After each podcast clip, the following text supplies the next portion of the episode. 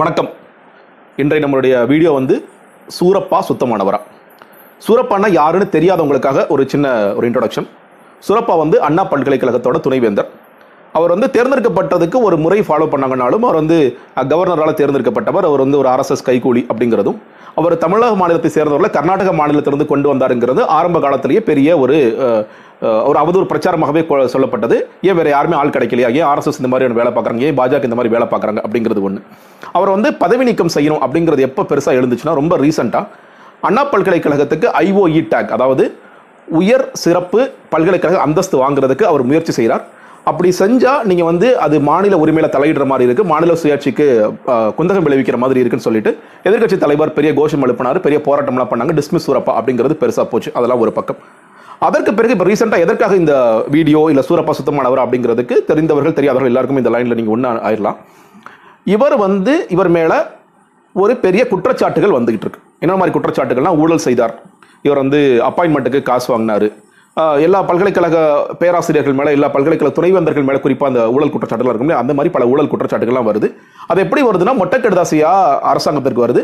அந்த மொட்டக்கெடுதாசி மேலே அரசாங்கம் கொஞ்ச நாளைக்கு பேசாமல் இருந்த அதாவது இந்த டிஸ்மிஸ் சூரப்பா அவர் சொல்லும் போதெல்லாம் பேசாமல் இருந்த அரசாங்கம் திடீர்னு ஒரு நாள் கண் விழித்து நம்ம வந்து சூரப்பா மேலே ஒரு விசாரணை ஆணையம் அமைக்கிறாங்க.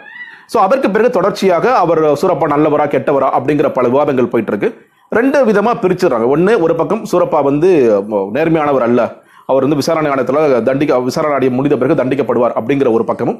இன்னொரு பக்கம் கமல்ஹாசன் மாதிரியான போன்ற மக்கள் நீதி மைய தலைவர்கள் பேசும்பொழுது சூரப்பா மிகவும் நேர்மையானவர். நேர்மையின் பக்கம் நாங்கள் நிற்போம். நான் கேட்பேன் அப்படின்னு சொல்லிட்டு ஒரு பெரிய வீடியோவே போட்டார் ரொம்ப லேட்டாக போட்டார் அப்படின்னா கூட சூரப்பா பக்கம் நான் நிற்கிறேன் நேர்மையின் பக்கம் நிற்கிறேன் அப்படிங்கிறது சொல்லப்பட்டது. நேற்று வந்து ஒரு கடிதம் வருது. ஆசிரியர் கூட்டமைப்பில் இருந்து அண்ணா பல்கலைக்கழக ஆசிரியர் கூட்டமைப்புல இருந்து ஒரு கடிதம் வருது. அந்த கடிதத்தில் சில விஷயங்கள் சொல்லிட்டு அவங்க என்ன சொல்றாங்கன்னா சூரப்பா வந்து நேர்மையானவர். சூரப்பாவோட விஷயத்துல ஒரு அரசியல் நடக்குது. யார் மேலே கை காட்டணுமோ யார் வந்து ஊழல் செஞ்சாங்களோ அவங்களெல்லாம் விட்டுட்டு சம்மந்தமே இல்லாத ஒருத்தர் மேலே நீங்கள் கை காமிச்சிக்கிட்டு இருக்கீங்க அப்படின்னு சொல்லிட்டு அவங்க ப்ரெஸ்ஸுக்கு அதை வெளியிடுறாங்க.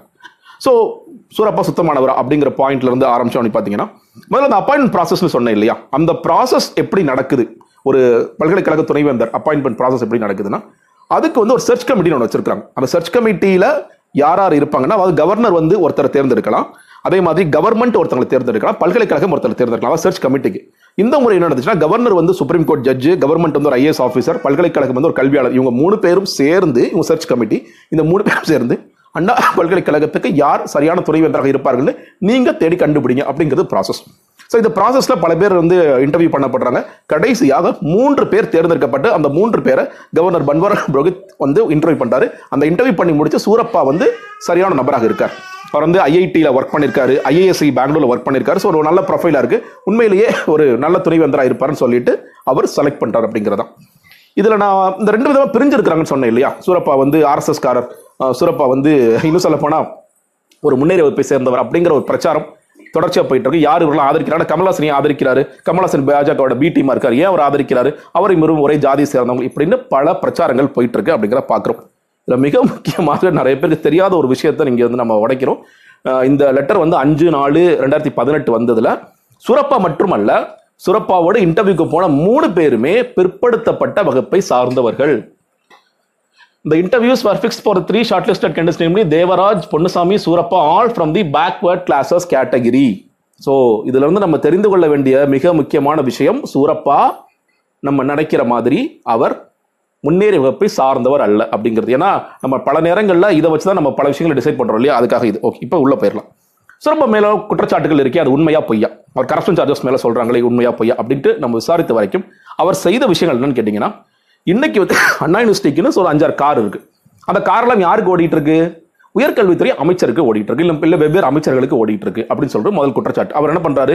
ஏன் அமைச்சருக்கு கார் ஓடிட்டு இருக்கு? அந்த காரெல்லாம் ரெக்கவர் பண்ணுங்கன்னு சொல்லிட்டு கொண்டு வராரு ஒன்று அடுத்ததாக ரிசர்ச் நிறைய பேர் பண்றாங்க இல்லையா? இன்னைக்கு நமக்கு தெரியும் இன்றைக்கி எல்லா பல்கலைக்கழகங்களையும் இந்த ஆராய்ச்சி மாணவர்கள் என்ன பண்ணுறாங்க போனால் ஒரு புக் எடுத்து வந்து இதாங்க ஆராய்ச்சி பண்ண நாங்கள் சப்மிட் பண்ண சொன்னோம் இல்லாமல் உண்மையிலேயே ஆராய்ச்சி பண்ணுங்க. அதற்கு நான் என்ன உதவி செய்யணுமோ அந்த உதவிகளை நான் செய்கிறேன் ரெண்டாவது சொல்கிறார் அப்பாயின்மெண்ட் ஃபேக்கல்டி இந்த நேற்று இந்த ஆசிரியர் கூட்டம் கடிதம் எழுதுறாங்க இல்லையா? அதில் வந்து நீங்கள் சூரப்பா சூரப்பா இல்ல அந்த மேட்டரை விட்டுட்டு ரொம்ப யோசிக்க வேண்டிய ஒரு சீரியஸ் அலிகேஷன்ஸ்லாம் நிறைய இருக்குது அதில் என்ன சொல்றாங்கன்னா சூரப்பா அவர்கள் வந்த பிறகு நாங்க அண்ணா யூனிவர்சிட்டி பல்கலைக்கழகத்தில் புரோக்கர்ஸை பார்க்கல. புரோக்கர்ஸோட வேலை என்னன்னு கேட்டிங்கன்னா பேராசிரியர்ல என்னென்ன பல்கலைக்கழகத்தில் யாரெல்லாம் பேராசிரியர் வரணுமோ அவங்களுக்கு ஒரு ரேட் ஃபிக்ஸ் பண்ணி அந்த சீட்டை போட்டு கொடுக்கறது அவங்களோட வேலை. The seats are not sold the ஃபேக்கல்ட்டியோட seats are not sold அப்படின்னு சொல்லி சொல்றாங்க. Cash for marks culture is stop அதாவது பணம் கொடுத்தீங்கன்னா மார்க் போடுற கல்ச்சர் ஸ்டாப் ஆயிடுச்சு. எந்த யூனிவர்சிட்டியில உலக புகழ்பெற்ற அண்ணா யூனிவர்சிட்டியில இந்த ஒரு கல்ச்சர் இருந்துகிட்டு இருக்கு. அதை இவர் நிப்பாட்டுறார். சில பேருக்கு ஞாபகம் இருக்கலாம். முன்னாடி மன்னர் ஜவஹர்னு ஒருத்தர் இருந்தார். ரெண்டாயிரத்தி எட்டுல இருந்து ரெண்டாயிரத்தி பன்னெண்டு வரைக்கும். அவர் மேல ஒரு குற்றச்சாட்டு வைக்கப்படும் அந்த குற்றச்சாட்டுக்கு அப்புறம் சஸ்பெண்ட்லாம் பண்ணாங்க. அவரோட சேர்ந்து மூன்று பேராசிரியர் சஸ்பெண்ட் ஆனாங்க. அவர் பண்ணது என்ன கேட்டீங்கன்னா ரீ எவாலுவேஷன் அப்ளை பண்ணீங்கன்னா உங்களுக்கு அதிகமான மார்க்ஸ் கொடுத்துருவார். இப்படி ஒரு குற்றச்சாட்டு இருந்தது. அவர் வந்து கடைசி வரைக்கும் விசாரிக்கப்படல. அவர் உண்மையா நேர்மையானாரோ நேர்மையானதா அதெல்லாம் நம்ம விட்டுருவோம். இதே மாதிரி இதுக்கு முன்னாடி சில அப்பாயின்மெண்ட்ஸ் இருந்துச்சு. ஒவ்வொரு வாட்டியும் அப்பாயின்மெண்ட்ஸ் எப்படி இருக்குன்னு கேட்டீங்கன்னா பொலிட்டிக்கல் அப்பாயின்மெண்ட்ஸ் கலைஞருக்கு பிடிச்சவர் ஜெயலலிதாவுக்கு பிடிச்சவர் இவங்கெல்லாம் பொலிட்டிக்கல் அப்பாயின்மெண்ட் அவங்க என்ன பண்ணுவாங்க? கலைஞர் என்ன விரும்புகிறாரோ அதை செய்வாங்க. ஜெயலலிதா என்ன விரும்புகிறாரோ அதை செய்வாங்க. இங்க வந்து இவர் என்ன பண்ணிட்டாருன்னு கேட்டீங்கன்னா எல்லாரும் வந்து உங்களுக்கு வந்து கவர்னர் அப்பாயின்ட் பண்ணாரா நீங்கள் ஆர்எஸ்எஸ்க்கு பிடிச்ச வேலை பாஜகவுக்கு பிடிச்ச வேலையை செய்வாங்க அப்படிங்கிறத விட்டுட்டு இவர் என்ன பண்ணிட்டாரு? உண்மையிலே வேலை செய்ய முயற்சி பண்ணிட்டார். இங்க வந்து நேர்மையா இருக்கணும். கரப்ஷன் இருக்கக்கூடாது. நீங்கள் வந்து சீட்டை விற்கக்கூடாது உண்மையிலே பேராசிரியர்கள் நேர்மையாக நாணயமாக எடுக்கணும் அப்படின்னு பல விஷயங்களை அவர் செய்கிறாருங்கிறது ஒரு மிகப்பெரிய சிக்கல். இந்த ஐஓஇ டேக் பற்றி சொன்னேன். இந்த ஐஓஇ டேக் வந்து கொண்டது சரியா சரியில்லையா? நம்ம ஏற்கனவே வீடியோ பண்ணிருக்கோம். இதில் முக்கிய மிக முக்கியமாக கவனிக்கப்பட வேண்டியது இந்த ஐஓஇ டேக் கொண்டு வர முயற்சி செய்தது சூரப்பா அல்ல. நம்மளுடைய மாநில அரசாங்கம். இரண்டாயிரத்தி பதினேழுலேருந்தே நம்மளுடைய அதிமுக அரசாங்கம் நம்ம இந்த மாதிரி இந்த ஐஓஇ டேக் வாங்கலாம்னு வேலை செய்கிறாங்க அதை சூரப்பா வேகப்படுத்துகிறார் இன்னும் சொல்ல போனா இப்ப அவங்களே என்ன சொல்லிட்டாங்க? இந்த ரிசர்வேஷன் பிரச்சனைலாம் இருக்குங்க. சுரப்பா என்ன சொன்னா ரிசர்வேஷன் பிரச்சனை இருந்தா நான் அதை நான் சரி பண்ணி கொடுக்குறேன். அப்படி சொல்லிட்டு அவர் வந்து ஹெச்ஆர் மினிஸ்டருக்கு கடிதம் எழுதினார். கடிதத்துக்கு பதில் வாங்கினார். இதெல்லாம் ஒரு பக்கம் இருந்தாலும் இப்ப என்ன சொல்றாங்க? ரிசர்வேஷன் பிரச்சனை இருக்குங்க. அதனால வந்து ஐஓஐ டேக்ஸ் வேணாம் சொல்லி சொன்னாங்க. அப்போ ரெண்டாயிரத்தி பதினேழுல இந்த அதிமுக அரசாங்கத்திற்கு அப்ப ரிசர்வேஷன் பிரச்சனை இருப்பது தெரியுமா? தெரியாதா? அப்போ இது எதுக்காக இது வந்து இவர் மேல தூக்கி பழி போடுறாங்க அப்படிங்கிறது தெரியல. ரொம்ப சிம்பிள்ங்க அதாவது பிரச்சனை கேட்டீங்கன்னா இன்னைக்கு வந்து சந்தோஷ் பாபு. பாரத் தட் ஸ்கேம் வந்து எப்படியா தடுக்கணும்னு சொல்லி பார்க்குறாரு அவர் வந்து அதில் பெரிய ஸ்கேம் போயிட்டு இருக்கு அப்படிங்கிறது இப்போ மத்திய அரசாங்கம் ரெண்டு தடவை தடுத்துட்டாங்க. ஏன்னா தமிழ்நாடு கவர்மெண்ட் ஊழல் பண்ணுவாங்க அப்படின்னு சொல்லிட்டு ரெண்டு தடவை தடுத்தார். அதுக்காக அவர் பழிவாங்கப்படுறார். அவர் ரிசைன் பண்ணிட்டு வெளியே வரார் விஆர்எஸ் வாங்கிட்டு வெளியே வரார் சகாயம் நீ விஆர்எஸ் போட்டார். சகாயம் ஏன் வெளியே வர்றாரு? தொடர்ச்சியாக நீ நேர்மையா இருக்கிற நேர்மையா எதுக்கு இருக்க நீ? உன் ஐஏஎஸ் ஆஃபீஸர் வந்தீங்கன்னா எதுக்கு நேர்மையா இருக்க? இன்னைக்கு வந்து உயர்கல்வித்துறையில எவ்வளவு லஞ்சம் புழங்குது நமக்கு தெரியும். எல்லா பல்கலைக்கழக துணைவேந்தரா மூணு கோடி நாலு கோடி கொடுத்து வர்றவங்க இருக்காங்க. பேராசிரியர்களாக பத்து லட்சம் பதினஞ்சு லட்சம் கொடுத்து வர்றவங்க இருக்காங்க. நீங்கள் ஒன்றில் பள்ளிக்கல்வித்துறை என்ன நடக்குது? நீங்கள் டிரான்ஸ்ஃபர் வேணுமா? கன்னியாகுமரி சென்னைக்கு டிரான்ஸ்ஃபர் வேணுமா? ஒன்பது லட்ச ரூபா கொடு. உயர்கல்வித்துறையில் இருக்கிறவங்கள்ட்ட போய் கொடுத்தீங்கன்னா அவங்க அமைச்சர்கள்ட்ட கொடுத்தீங்கன்னா செஞ்சு கொடுத்துருவாங்க. இன்னைக்கு சுகாதாரத்துறையில் போஸ்டிங் வேணுமா? நர்ஸுக்கு இவ்வளோ போஸ்டிங்க்கு இவ்வளோ காசு வாங்கிக்கோங்க. நீங்கள் வந்து டாக்டருக்கு இவ்வளோ போஸ்டிங் இவ்வளோ காசு வாங்கிக்கோங்க. எல்லா துறைகளிலும் லஞ்சம் தலைவிரித்து ஆடுகிறது. அந்த மாதிரி நேரத்துல ஒருத்தர் நேர்மையா செயல்படுறாரு அப்படிங்கிறது எவ்வளவு பெரிய தப்பு.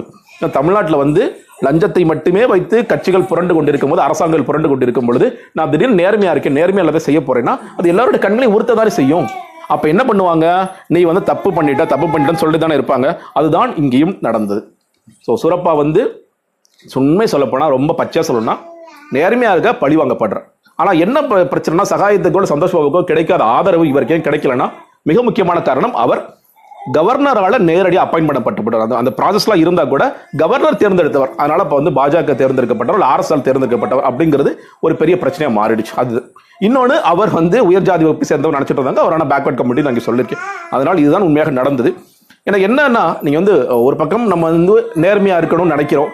நேர்மையாக நேர்மையாக எல்லாரும் இருக்கணும்னு நினைக்கிறோம். நேர்மையான ஆட்சி இருக்கணும்னு நினைக்கிறோம். நேர்மையாக எல்லாம் நடக்கணும்னு நினைக்கிறோம். மாணவர்கள் நல்லபடியாக வெளியே வரணும்னு நினைக்கிறோம். ஆனால் ஒருத்தர் உண்மையிலே நேர்மையாக செயல்படும் பொழுது அவரை மாநில சுயாட்சி அவர் வந்து மாநில உரிமைகளை குத்தக வைக்க பார்க்குறாரு அடகு வைக்க பார்க்குறாரு என்ன உண்மையாக நடந்ததுங்கிறதெல்லாம் தோண்டி துருவி பார்க்காம இந்த மாதிரியான அவதூறு பிரச்சாரங்கள் செய்து கொண்டே இருக்கிறோங்கிறது உண்மையிலேயே வருத்தத்திற்குரிய செய்தி.